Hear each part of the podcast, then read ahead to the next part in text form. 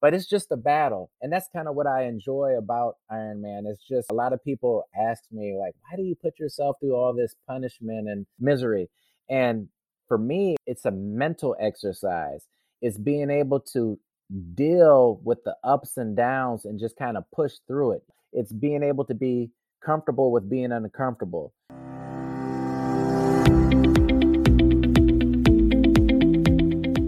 Welcome to Running is Cheaper Than Therapy podcast. I am your host, Dr. Wita L. Brown. I inspire and promote movement.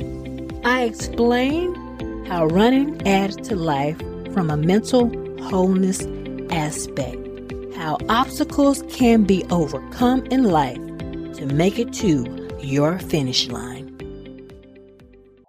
Welcome to Running is Cheaper Than Therapy, episode 61. Today, I have a very special friend joining me today, Andrew Williams. It's interesting how I met Andrew. We both attended Florida A&M University in Tallahassee, Florida, the number one college in the world. I'm biased. But we attended at different times. We both are triathletes and we're on the Black Triathlete Association Facebook page. So I think Andrew had just completed a full distance Ironman race, and his wife, who also went to Florida A&M, is also on the page, and she posted something, and her name looked familiar. And from the comments, I saw that we had some mutual friends and I discovered that she's a Delta, and we both pledged the Beta Alpha chapter at Florida A&M. So we had a common connection with Florida A&M and Beta Alpha, Delta Sigma Theta, and they have become friends. And I actually got to meet both of them at homecoming and recently saw them both at a race and homecoming this year if anyone knows me or anything about Florida A&M, we are like a family, family. We are a cult in a good way. So it means a lot that Andrew took time to let me interview him and share his story. So let me give you a little bit of background about Andrew. He was born and raised in Racine, Wisconsin. Throughout his childhood, he was very active in multiple sports, primarily track and volleyball, but later he focused on basketball. After freshman year, he decided to concentrate on his academics because he didn't feel that he would get a scholarship based on basketball. So during college and early in his marriage, fitness was not his primary focus. He got up to 250 pounds during his wife's pregnancy and decided to join a gym. While living in Augusta, Florida around 2006, he was watching ESPN and they had a special on Team Hoyt, a father who was racing Kona with his son, who was a wheelchair athlete. The story moved Andrew, and he decided that he one day wanted to race the full distance Ironman race. So he put it as a bucket list.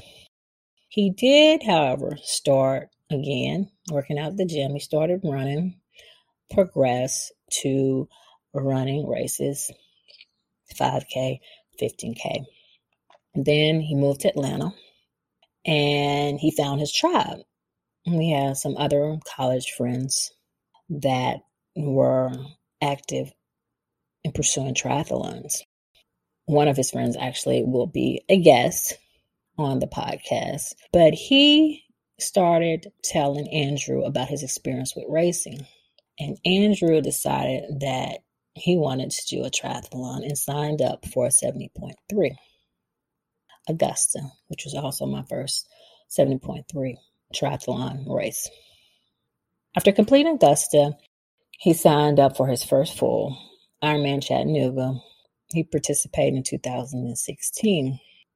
Along this journey, Andrew has met instrumental people who have become friends, and Ironman has become more than a bucket list, it's become a way of life. So fast forward to 2022, he's completed seven full distance Ironman races, multiple 70.3s, and he plans to do three this year. He finds the mental aspect to be the most challenging, being comfortable with being uncomfortable. It carries over into all aspects of his life, and he uses it to inspire his family, his kids, and others who have aspirations, whether it be in a fitness or just in life. Andrew is an unconventional triathlete. He's never had a coach. He's not married to his training. He has four kids and he participates in all family events. He even coaches his son's baseball team. He travels for work. He has date night every week with his wife, but he is a phenomenal athlete. Andrew is one of the first people to finish. When I used to go to race, and there are multiple um, athletes from um, BTA Black Triathlon Association. I usually track everyone. So he's one of the first people to finish. So he is um, high level triathlete. I'm a back of the pack triathlete, just to be honest. So, despite his unconventional ways, he's found success and he finds that triathlon is not his life, it's just a part of his life. He enjoys doing it. And the fact that he has a life outside of just competing makes him more committed and it provides longevity in the sport. So I'm excited about today's interview.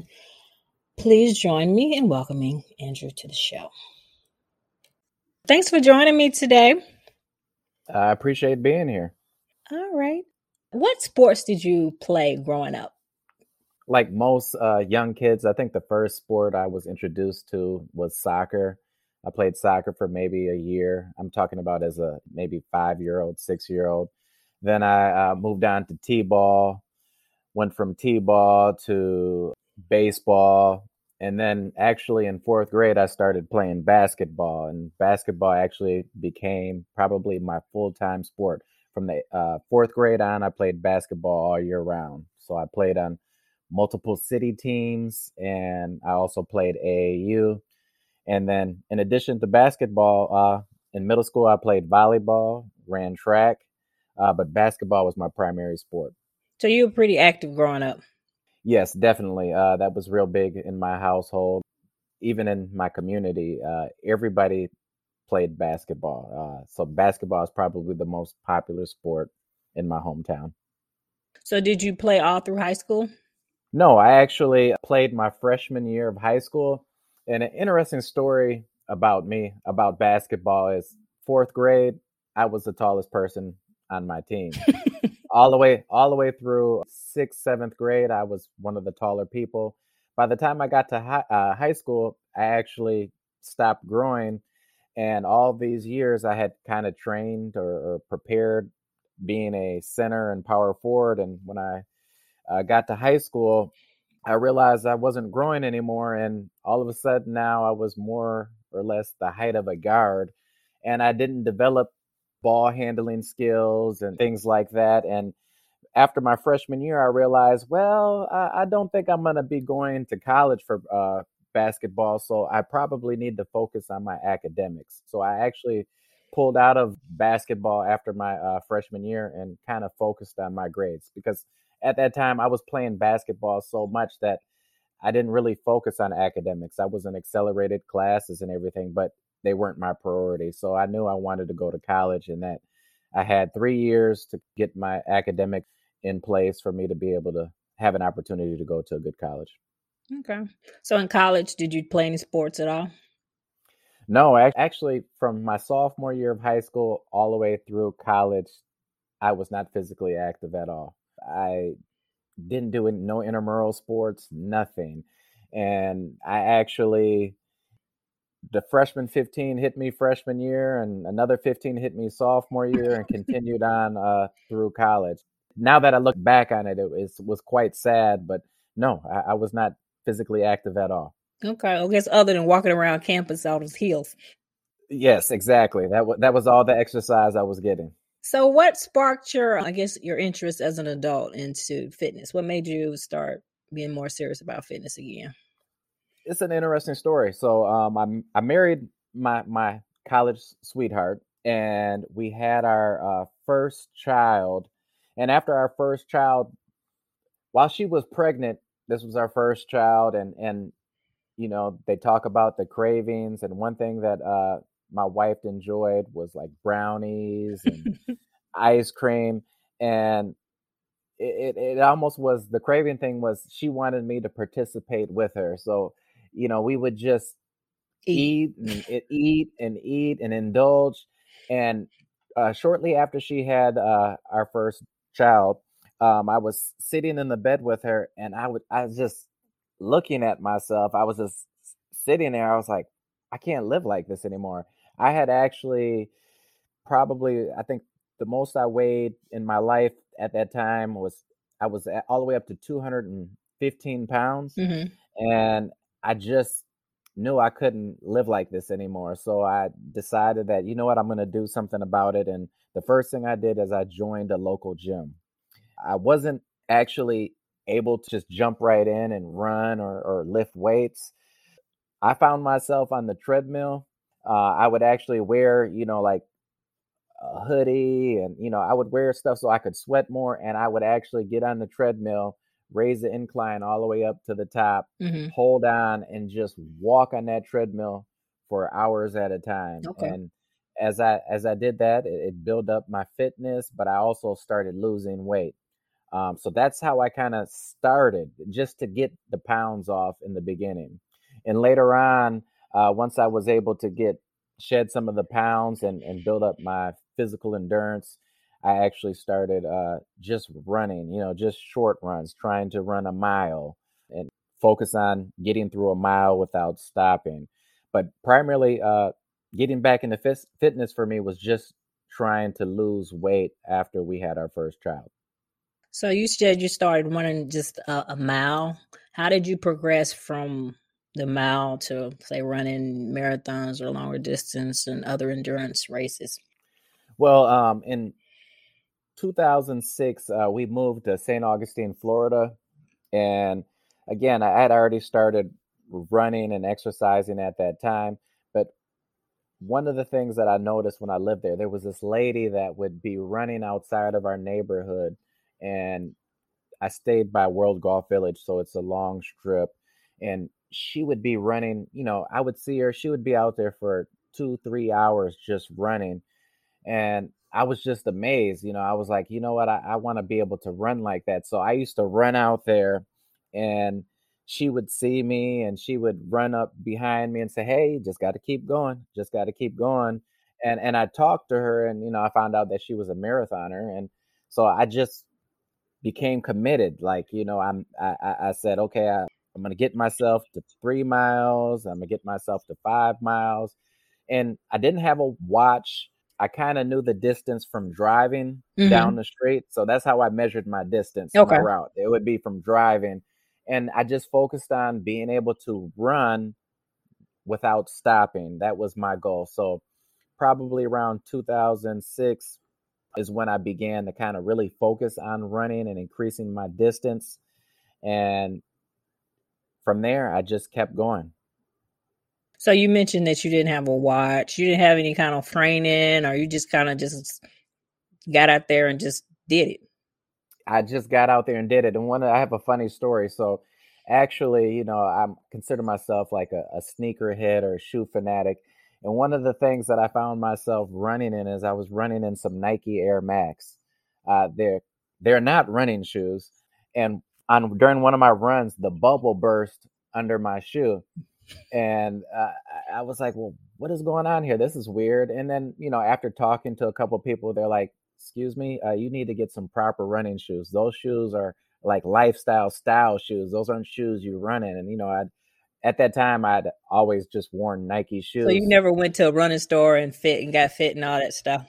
None of that. I, I, just had some shoes that looked like running style shoes, and I was running. So no watch, no proper shoes. After talking to a couple people after that incident, I, I did uh, purchased some proper running shoes. My first real pair of running shoes were Mizuno's. And from there, I kept going. But I never, never in, invested in a watch at that time, never had a training plan. I just knew that running made me feel good and it helped me lose weight. So, how did you progress from, say, running in your neighborhood, like one to five miles, to actually doing an actual road race? In 2007, um, my wife's cousin was coming to visit us. She had a, at the time, she lives in Tallahassee, Florida. Uh, she is a runner. She had done the Miami half marathon and she was actively running and she knew I got into running. So she was visiting and she said, Hey, we should sign up for this race. There's a race, there's a 5K there. The weekend that I'm coming, it's the Bridges of Lions 5K in St. Augustine. We should run it together. So in 2007, that was my first official race. I signed up for the race. It was a 5K. I was excited. Again, no watch or no pacing plan. I just signed up, went to the race and raced. And it really changed uh, I guess, my view and opinion on running because during the race, I looked to my right and looked to my left, and there were people in their 50s and 60s just running and breezing by me like no problem. And I was just totally amazed that, wow, okay, these people are serious runners. I need to actually dial in and prepare and focus a little bit more and be committed to running. So that was my actual first official race. 2007. It was a 5K in St. Augustine. So after that first 5K, what was your next race? It was in 2010. So after that 5K, I began like I was pretty dedicated to running. I didn't have a watch at the time, but my mileage had increased. I started running, you know, I think at that time I was probably every day I would run 5 to 6 miles. So I was like totally committed to running. So you're running 7 days a week? I was running seven days a week. Everybody in my neighborhood knew me as the runner guy. Some people called me Forrest Gump because all they would see, they would see me running every day. And and and one of the things that I used to motivate myself is like when I would see other people running, I would try to catch them and pass them. So they, you know, some of the people that I knew or people in our neighborhood, they would I would run by them and pass them, and they used to get a kick out of that. And I was the running guy.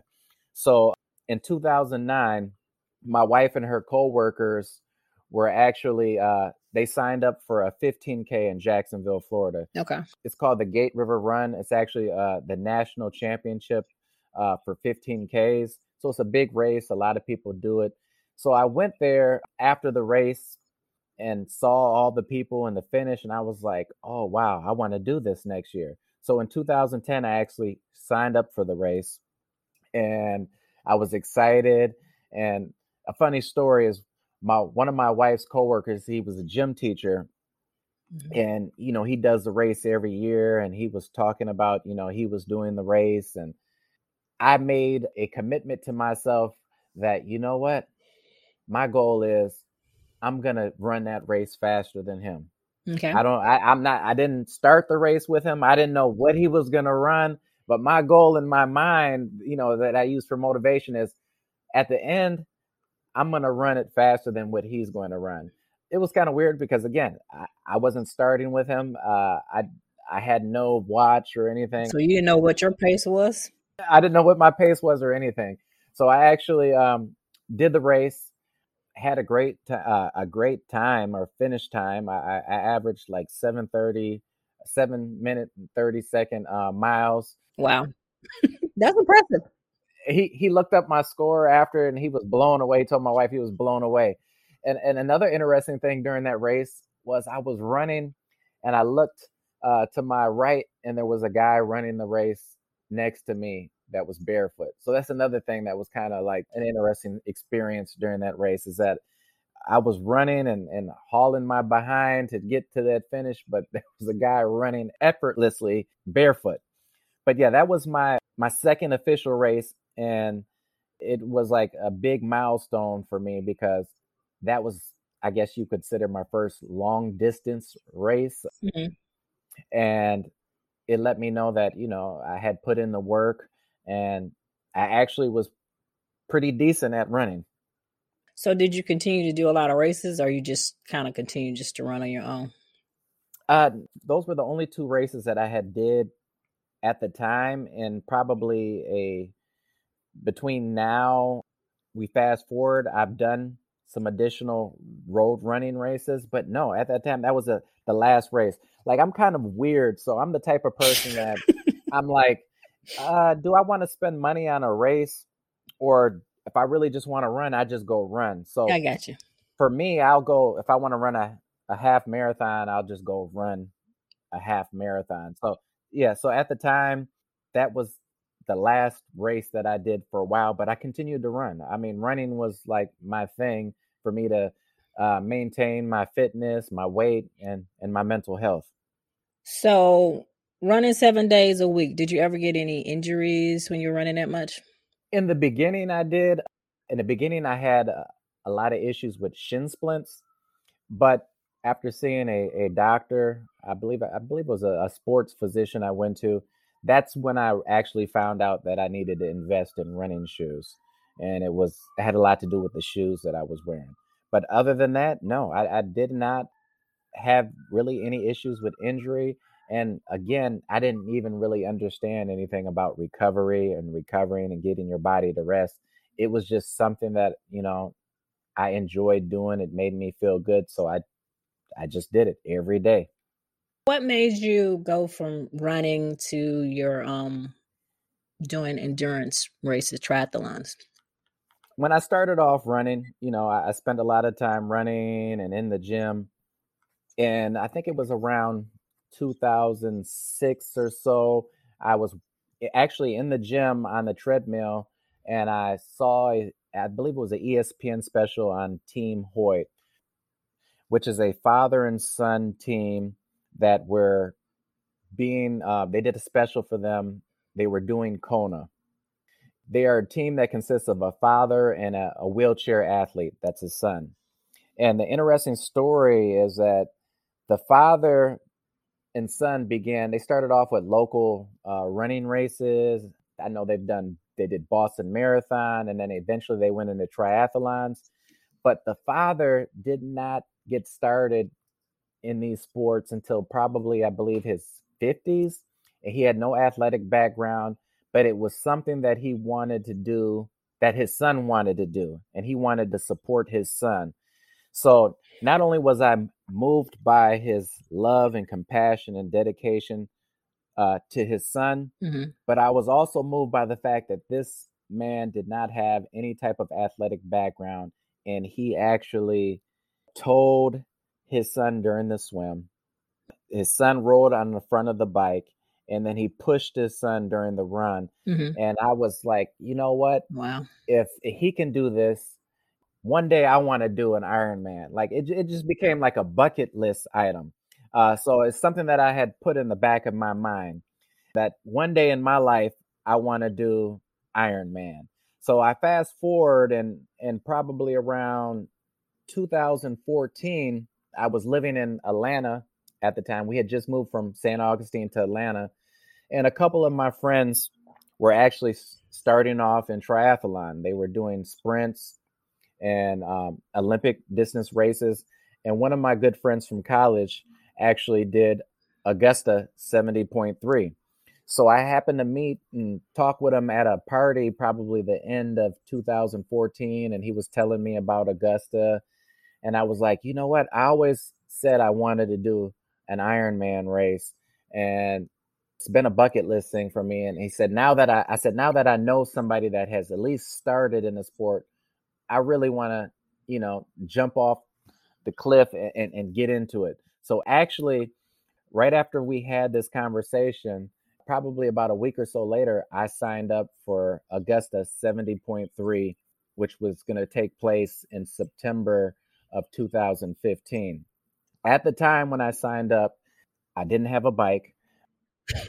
I could swim enough where I couldn't, you know, I you wouldn't drown.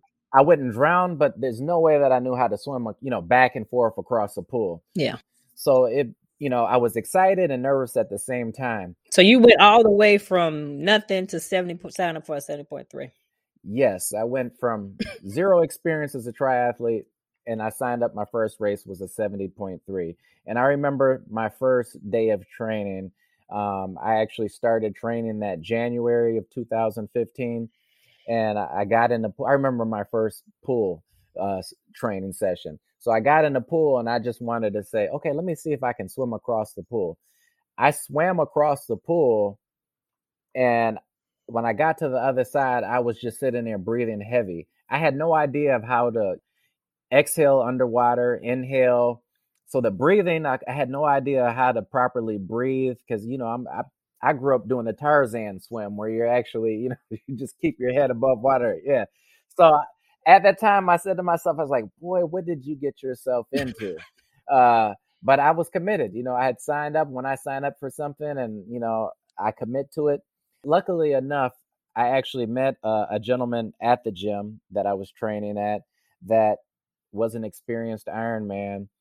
And I, I saw his shirt and I stopped him and I said, Hey, I signed up for Augusta. And he actually happened to have done Augusta. And I said, I just, can you give me some tips or whatever? So I actually started training with him, not swimming more or less, but the biking part. So I, I purchased a bike. What was your first bike? Uh, I had a Fuji triathlon bike the the unfortunate part is that the the bike shop sold me a, a bike that was probably too small for me. Um, so it, it only lasted a season, but it, it worked for my first race. Okay. So you taught yourself how to, I guess, swim efficiently on your own with the tips from him? So not just the tips from him, but one of the things that I would re- recommend to anyone, and I wish this was around when I was younger, is YouTube. So I would spend days on YouTube just watching videos, training videos, uh, just Googling stuff. Uh, so I would just watch these videos and I would try to mimic it while I was in the pool. But to be honest with you, I spent what nine months training for Augusta. I had zero confidence for my swim going into the race. I was nervous. I was telling my wife, I was like, look, I, you know, I just hope I make this swim you know, everybody says, you know, Augusta has the easiest swim. You're going to just float down the water. But again, I was an unconventional triathlete. I did not have any open, I never did an open water swim before Augusta. Wow. You, did you not do a practice swim before the actual race, though? I actually went to the lake and put on my wetsuit and got in the water, swam 100 yards out and swam 100 yards back, and that was it. Okay. That's all that that's all that I had did. And it, so I was like, it was interesting getting into the water at that race start, but actually I had my aha moment during the swim. I was swimming mm-hmm. and then all of a sudden, like in my brain, it clicked. I'm like, wow, you're really doing it. You're really doing it. And I don't recommend that for anyone, but for me, you know, during that swim, I finally realized, wow, you can do it. So I actually uh, had a had a good swim and had an even better bike and, and run. So, how did you, for your training with the tips, did you use a plan or how did you formulate your training program? So, the, the gentleman that I was training with, he was training for a, a full distance Ironman, and I would go on the bike rides with him. I would do runs with him. So, essentially, I was training a lot of the training I was doing was more full distance focus versus half. But I needed to, you know, for me in my mind, I wanted to make sure that I could actually improve, you know, have some cycling experience. So keep in mind, most of us have know how to ride a bike, but cycling over a long distance where you have hills, it's totally different. So my first bike ride I went out on with him, he had two or three other experienced triathletes with us. And I mean, they, I just tried to keep up. And every hill we went up, I felt like after I got to the top of it, I felt like I was going to die. And we just had to keep going, keep going, keep going. So I actually didn't follow a half training plan. I kind of like just followed his plan that he was doing to prepare for a full and just put in a lot of mileage. I already had the running background, so I wasn't really worried about that. I was more or less worried about the cycling part. So I didn't follow a, a traditional training plan for my first triathlon. I just kind of jumped in and just did what he did. So you said you were most worried about the cycling, not the swimming? No, no, no. I was more more worried about no, I was more worried about from a training perspective, I I swam. I just knew I was I just had to make it. So one of the things about at least for me with triathlon and even with the amount of experience that I have now is that I learned early that your improvement in swimming is going to be very small from a percentage base. It takes years and years and years to be a great swimmer. So I understood that I just needed to be able to know how to swim enough or, you know, swim well enough to get through that race because, it, it, you know, from everybody I talk to, if, if you can just swim somewhat, you're good in that race. Right. What I was worried about or what I wanted to make sure that I I was totally prepared for, which in my opinion was the largest portion of the race, the bike. was the bike. Even with any triathlon now, I, I always believe that if I have a great bike, I'm okay for the run. Like my legs will if I have if I if I improve on the bike, if I have a solid bike, my run is a lot easier. So I went into that even early on for my first race is that I wanted to have the mileage in and have the the endurance and the legs to be able to cycle. So because I was already confident, I had been running at that time now for 10 years or, or whatever. I had solid running experience. So I focused on the bike. I, I did enough of the swim to kind of make sure I wouldn't drown. And uh, I focused a lot on the cycling just to make sure that I could have a solid run.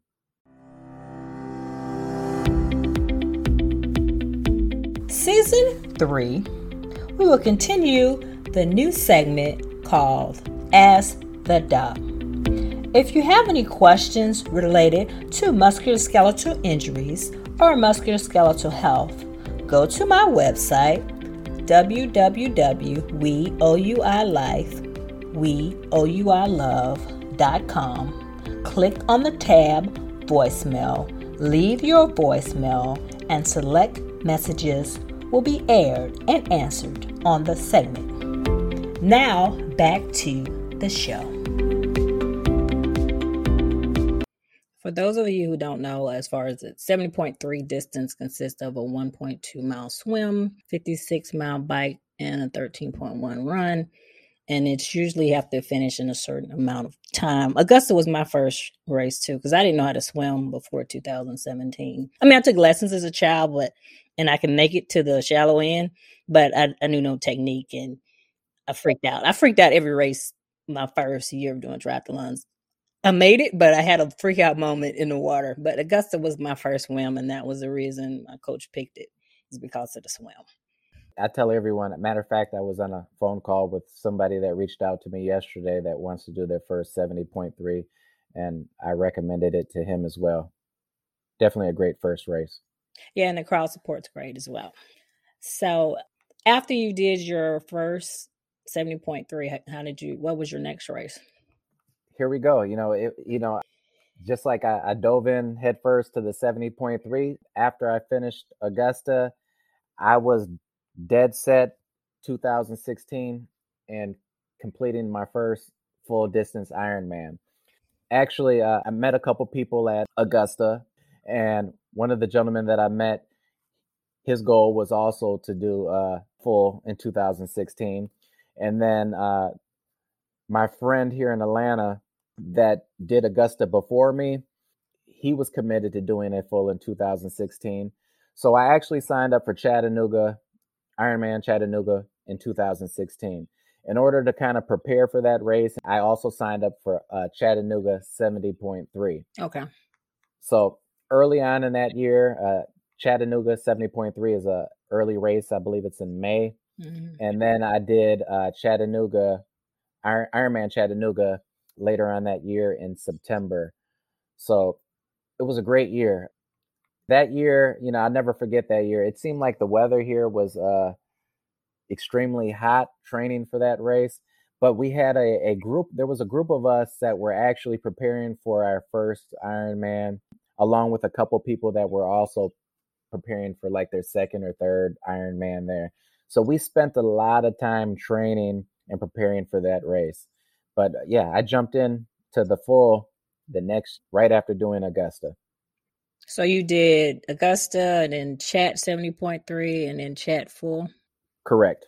So how did you transition? You said you were kind of doing the full distance training program before it. How did you transition for as far as your training? Or you just kind of got with the group? One of the people uh, that I met along this journey that was signing up for that also signed up for Chattanooga full became my full-time training partner. He has a military background. He's older than me and he's more organized than me and structured. So I kind of followed his training plan that he had. You know, he he had a training plan. He was he was like my accountability partner in a sense of like he knew exactly what we needed to be doing and we just followed it, you know. We followed his plan and we just put in the work every week. Mm-hmm. We talked about what we're doing each day and we did a lot majority of all of our long training on the weekends and we did it together so actually he was key in helping me and i guess i was also helped him prepare for that full distance race so i followed his full uh, ironman training plan okay how did you learn about nutrition what works for you because everyone is different it was trial and error and it, it's still a learning process so the first thing I learned was at Augusta. So at Augusta, when I did Augusta, all I had in my um, my water bottles were regular Gatorade. So uh, during the run at Augusta, I started cramping up a little bit on the run, and it was probably because I didn't have enough electrolytes. So after that, after completing that race, I started talking with people that I had met at the race, and I was active in with a lot of different uh, triathlete communities I began to experiment with other uh, nutrition. So then I, I, I, think, I believe I started off with an Infinit for that race. Mm-hmm. So I started training with Infinit uh, and using Infinit, and, and, it was a lot better. Still to this day, I like to fuel off of uh, liquid fuels and mm-hmm. gels. I, I, don't like to eat while I'm riding or eat before I run. So um, I actually train with fueling off a liquid. And because uh, it was so hot here in Atlanta that summer, we trained in the heat. So we spent a lot of, you know, we had to hydrate a lot. Um, I remember we used to uh, stash a cooler behind a restaurant midway through our bike and have bottles of water and pickles and all kind of stuff. It was so hot here. So, and that actually ended up preparing me for Ironman Chattanooga because that race day, it was 110 heat index and people were passing out all over the course. There was a 30% DNF rate. It was a brutal day, but because we had trained in the heat and I, I, I did dial in my nutrition over that training period, I was able to uh, finish the race. So tell me about that experience. I remember my first, I did a duathlon. That was my first multi sport race.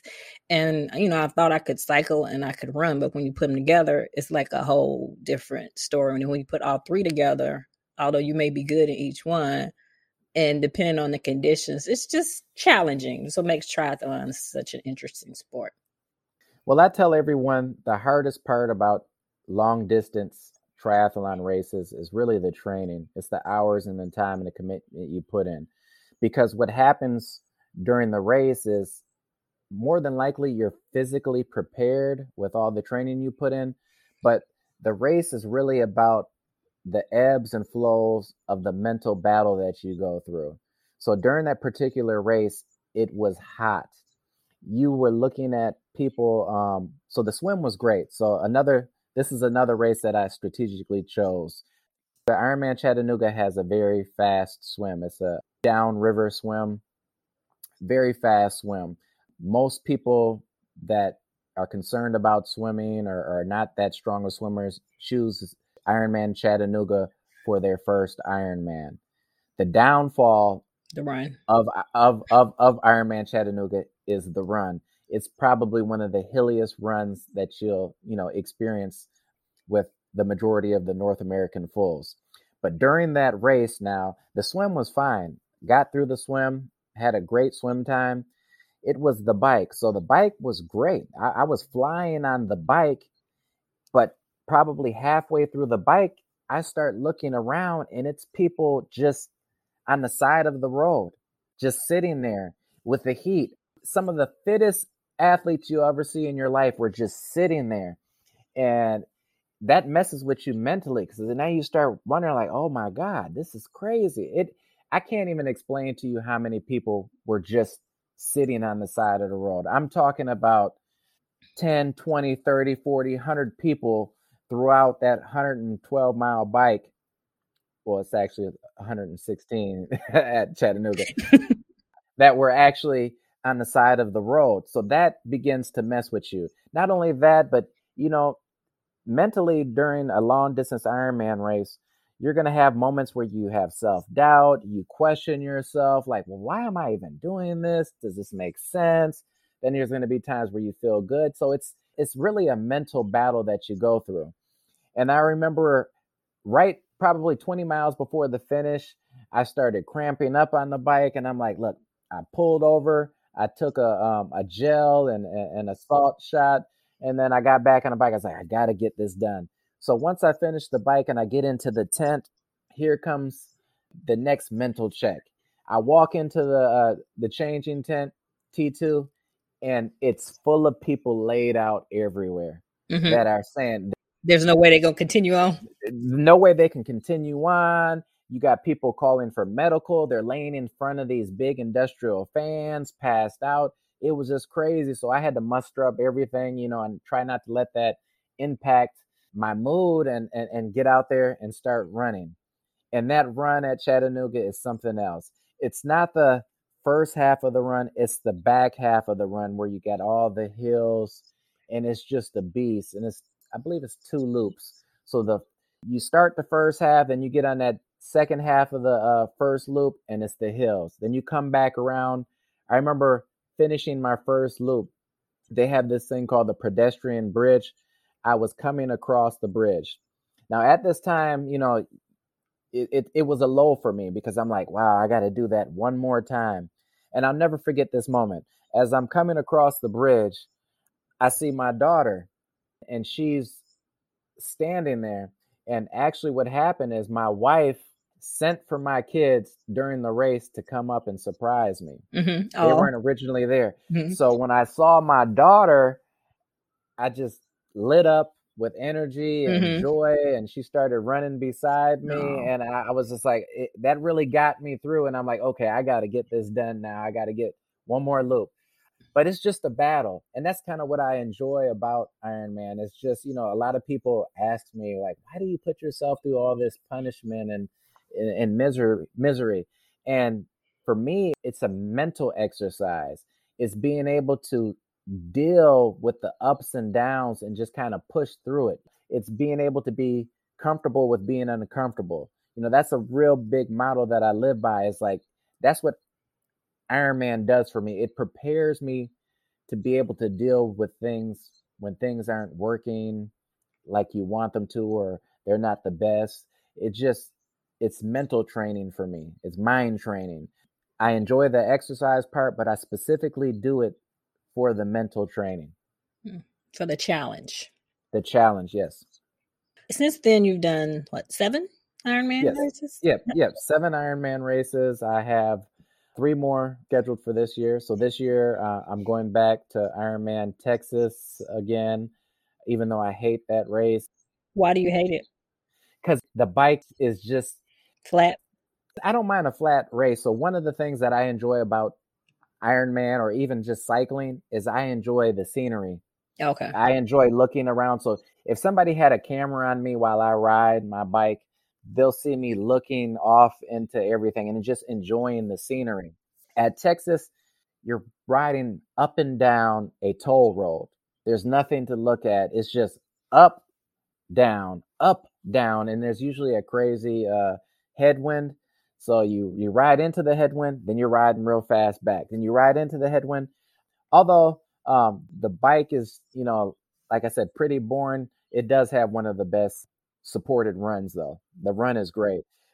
So I'll be doing Texas, I'll be doing Ironman Tulsa, and I'll be doing Ironman Alaska. I'm really looking forward to Ironman Alaska. I think that's going to be one of those races where I'm not necessarily worried about my time. I'm going to soak up all the experience and the scenery. That's one of the ones that I'm looking forward to kind of like just dialing it back and just enjoying the whole experience because I don't think I would have ever possibly have gone to Alaska. And now that I have a race there, it kind of like I'm there now. I'm gonna be there, so I, I, I plan on enjoying that race. Should be pretty. Yes. So, what is your favorite race out of the ones you've completed so far, and why? Full distance. It's hard to say. So, there's two races um, that would be a close one and two. Um, it would be Ironman Wisconsin. I'm from Wisconsin, so it was a, you know, it was a big thing for me to race in my hometown. Uh, that was the first race that uh, my father was able to come to and see me race at. Uh, two of my childhood best friends came up to see me race. It was actually one of the first races that I did where I actually paused and enjoyed it.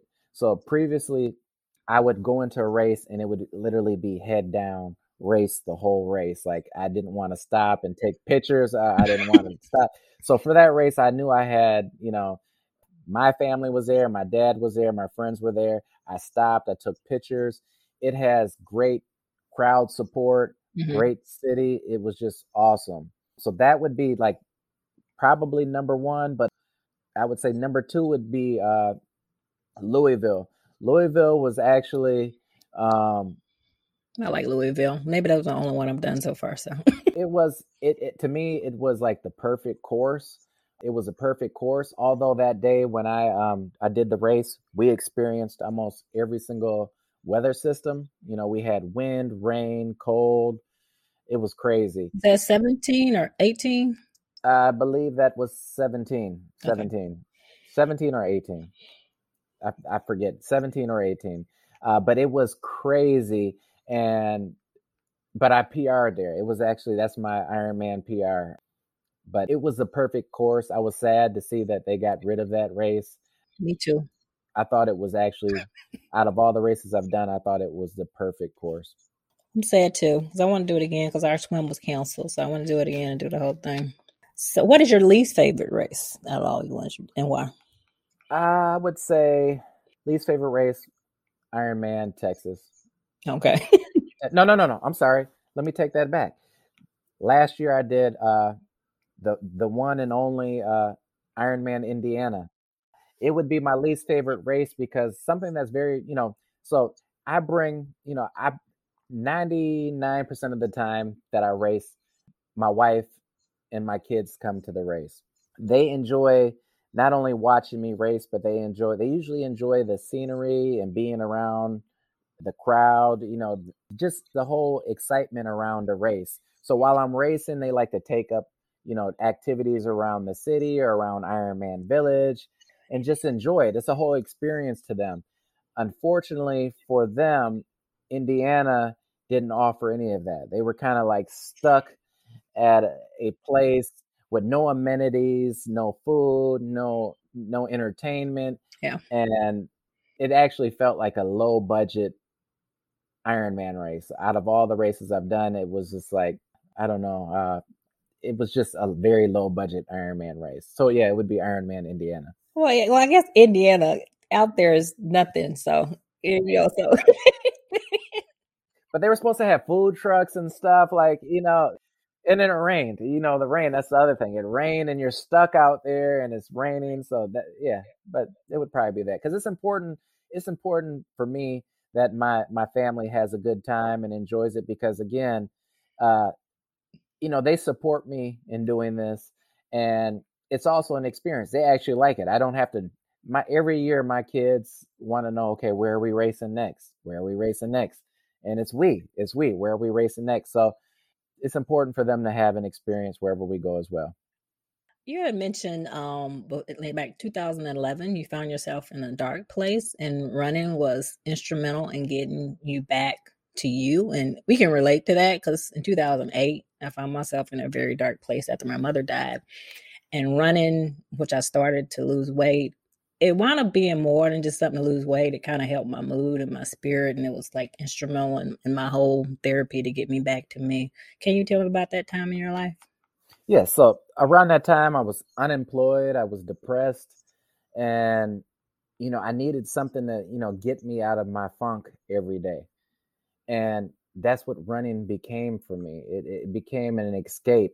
It's how I would reset myself, and ever since 2011, that's what exercising and running does for me, or or just training. Period. Like a lot of people ask me do you ever take a break from training or even when i'm on vacation like i i, I like to go for a run i usually run wherever i go mm-hmm. when i'm traveling and it's because for me running allows me to unplug from what's currently going on around me and just get into my thoughts so i actually when i run or i cycle i just do deep thinking i think about every, even when i'm swimming I, I can swim for an hour, hour and a half, and all I'm doing is just going through the thoughts in my head. I'm decompressing. And it's to the point where if I miss a day or if I don't do it, I feel unbalanced. It's just become a means of me managing my mental health. It's like I don't take medication or, you know, I, it's like my, you know, how some people they may use medication. Some people may even use different substances to make them feel better. For me, I found it in running and exercise. I could have a bad day and I could just go lace up my shoes and go for a run and come back and everything will feel fine. Uh, mm-hmm. Uh, so it's, I believe, you know, I really believe in running is cheaper than therapy. Also, part of my podcast is to have um, guests who've overcome obstacles to make it to their finish line. Can you tell me about an obstacle that you've overcome, whether it be life, running, triathlon related, um, and how you overcame? A, a big eye opener in all this, you know, with triathlon, and I'll stay on my triathlon journey for this. Everything started off great. I did Augusta, got it done. I did Chattanooga 70.3, got it done. I completed my first Ironman Chattanooga, you know, 2016. 2017, I went to Texas for the first time and um, to compete in Ironman um, Texas, which was going to be my second Ironman. And I actually DNF'd the swim. Mm-hmm. And it was the worst feeling in my life. I mean, not really the worst feeling in my life, but I was totally crushed because it wasn't that I wasn't prepared. It wasn't that I didn't train.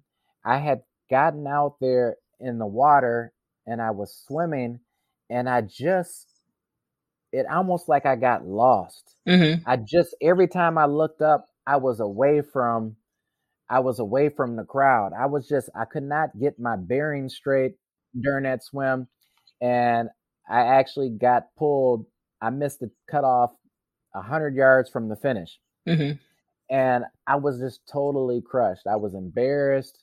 My wife was panicking because I had been out there so long. Like literally, I had been out there two hours and I think I was out there two hours and 30 minutes maybe. And I was just totally crushed. I had friends that had came there to see me race. It was just like, wow, I couldn't believe it.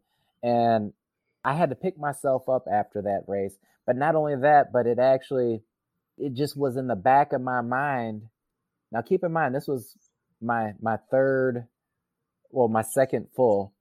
But for a while in the back of my mind, every swim from that point on, I had that sitting there like, are you going to be able to make it? Are you going to be able to do it?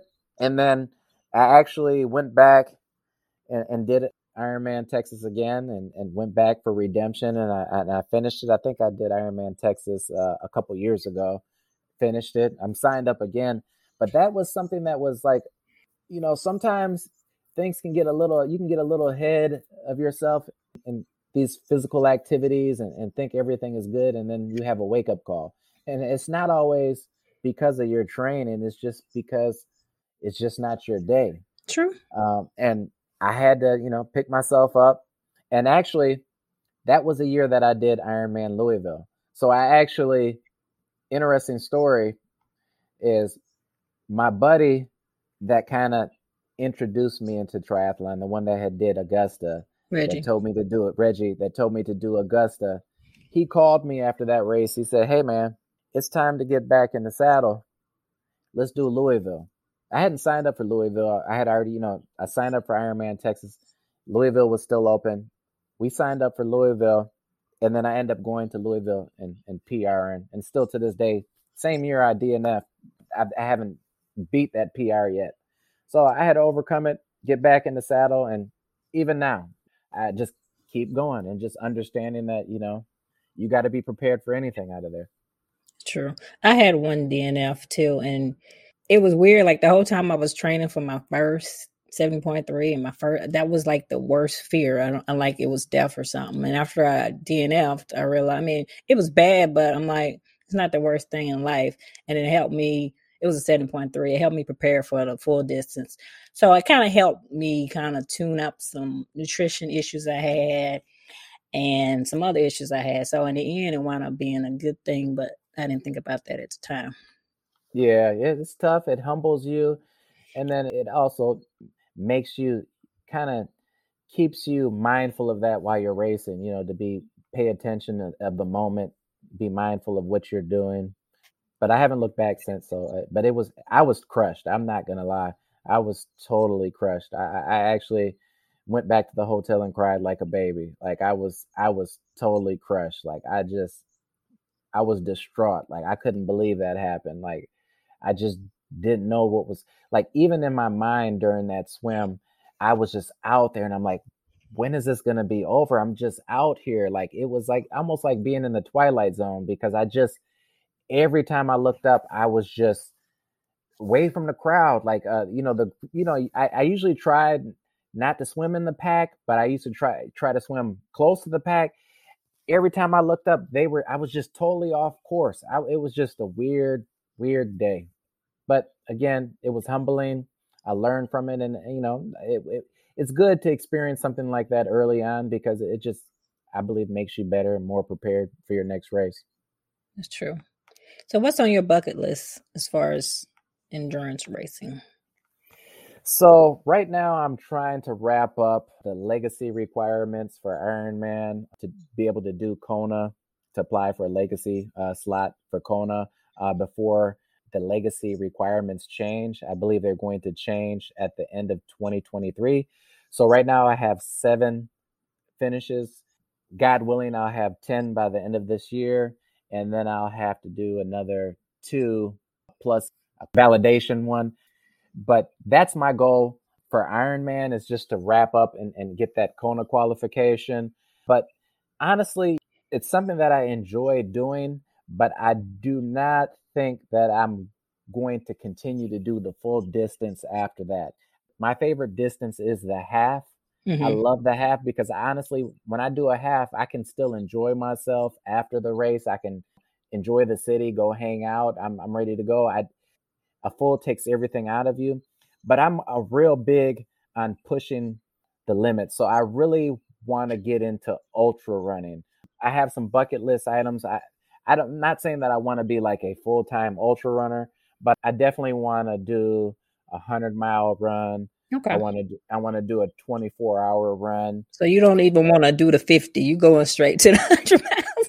yeah, yeah, yeah, yeah, yeah. So the 50, I think is doable. I did a Yeti challenge, mm-hmm. which is it's not 50 straight, but it was what is it? I think it was four four miles every so many hours for 24 hours.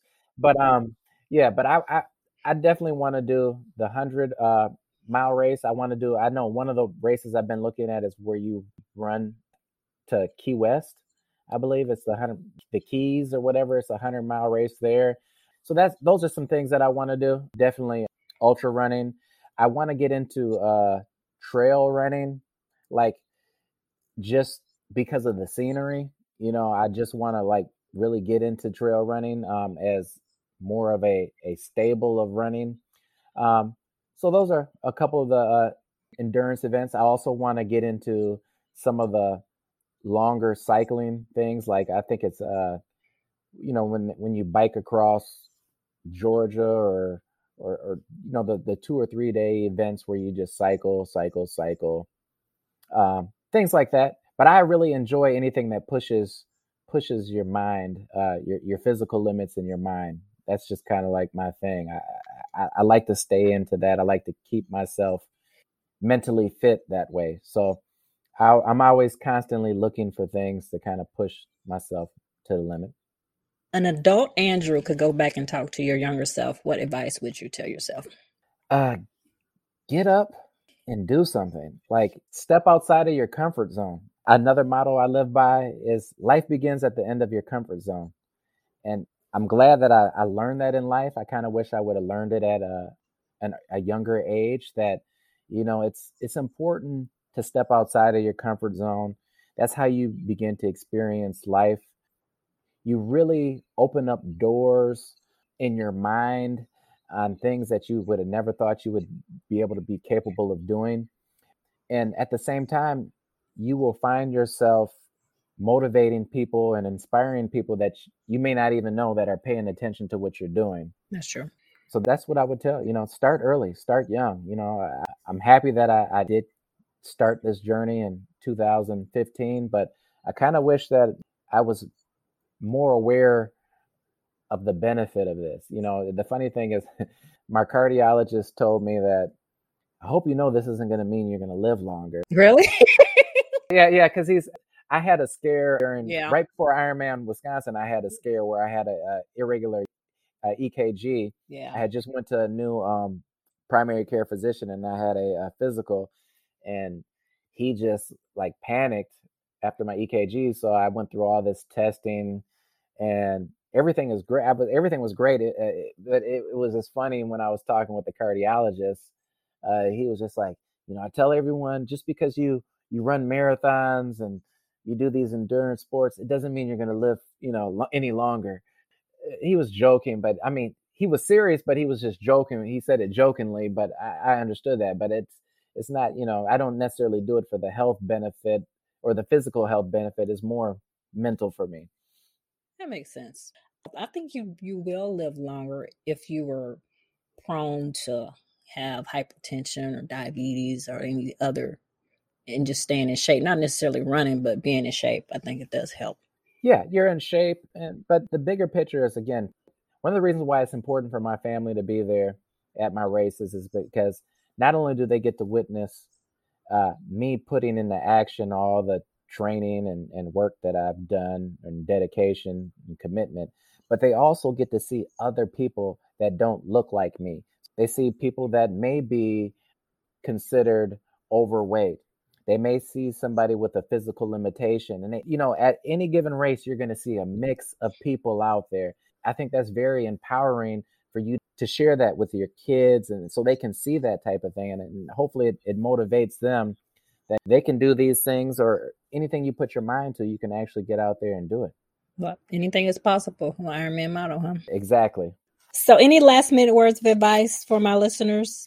Yes, uh, I would definitely say, you know, I recommend that everybody find something that they're passionate about, or they may not even be passionate about, but they have curiosity about, and step out there and take a chance on it. You would be um, blown away by what you're capable of doing and achieving. I also think it's important for everybody to understand that, you know, life is all about balance. So maybe for some of your current triathletes or marathoners or athletes that are listening to this post, you don't always have to be married to your training, your training plan. It doesn't have to become your life. It's important to have balance. You know, one of the things that I openly tell everyone is that I'm an unconventional triathlete it's very important for me to keep my household and my family happy. They come first. So I, I never miss a family affair, a, a school event, a birthday. Me and my wife have date night consistently uh, on a weekly basis. Uh, I never tell my wife that, oh, I can't stay out late because I have to train in the morning. I have mastered the art of being able to go out to two in the morning and get up at five and ride my bike for six hours without an issue. So I encourage everyone to make sure that they have balance, but also step out of your comfort zone and experience life. That's where it's at. Life is outside of the box that you put yourself in. That's great advice. And I admire you because you are, say, a non traditional athlete. And I appreciate it because some people, like, their whole life is triathlons and Ironman. And it's like they don't do anything outside of that and it can, be kind of consuming but you seem like you you enjoy your life You're married you got four kids full-time job you travel and you still get it in yeah yep thank you and that's what it's about you know I, I this is just it's just something that i enjoy doing it doesn't define me and like i said it's, it's okay to live life you know and enjoy the things i think that's how I've been able to do this a long time. You know, I I need the support from my family, and and part of that is keeping them first and as a priority. Where can people find you? And that is if you want to be found.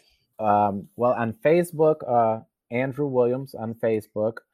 On Instagram, I can be reached at Endure Performance LLC, and those are the only two social media platforms that I currently am active on. Okay. And Strava, or Andrew Williams on Strava uh, as well. Well, thanks again for joining me. I appreciate it. It's a pleasure. That wraps up this episode of Running is Cheaper Than Therapy podcast. Thank you for tuning in. If you already haven't, please download Running is Cheaper Than Therapy podcast on Apple, Spotify, or however you listen to your favorite podcast. If you have any questions, concerns, or possible show topics, please email Run It is Cheaper Than Therapy, OLB, Omaha Love Brown. Again, that's Run It is Cheaper Than Therapy, Omaha Love Brown at gmail.com. I also can be reached via Instagram, Facebook, Twitter, LinkedIn, and YouTube. Handle We Life, We Love. OUI Life, OUI Love. Thank you, and please tune in again.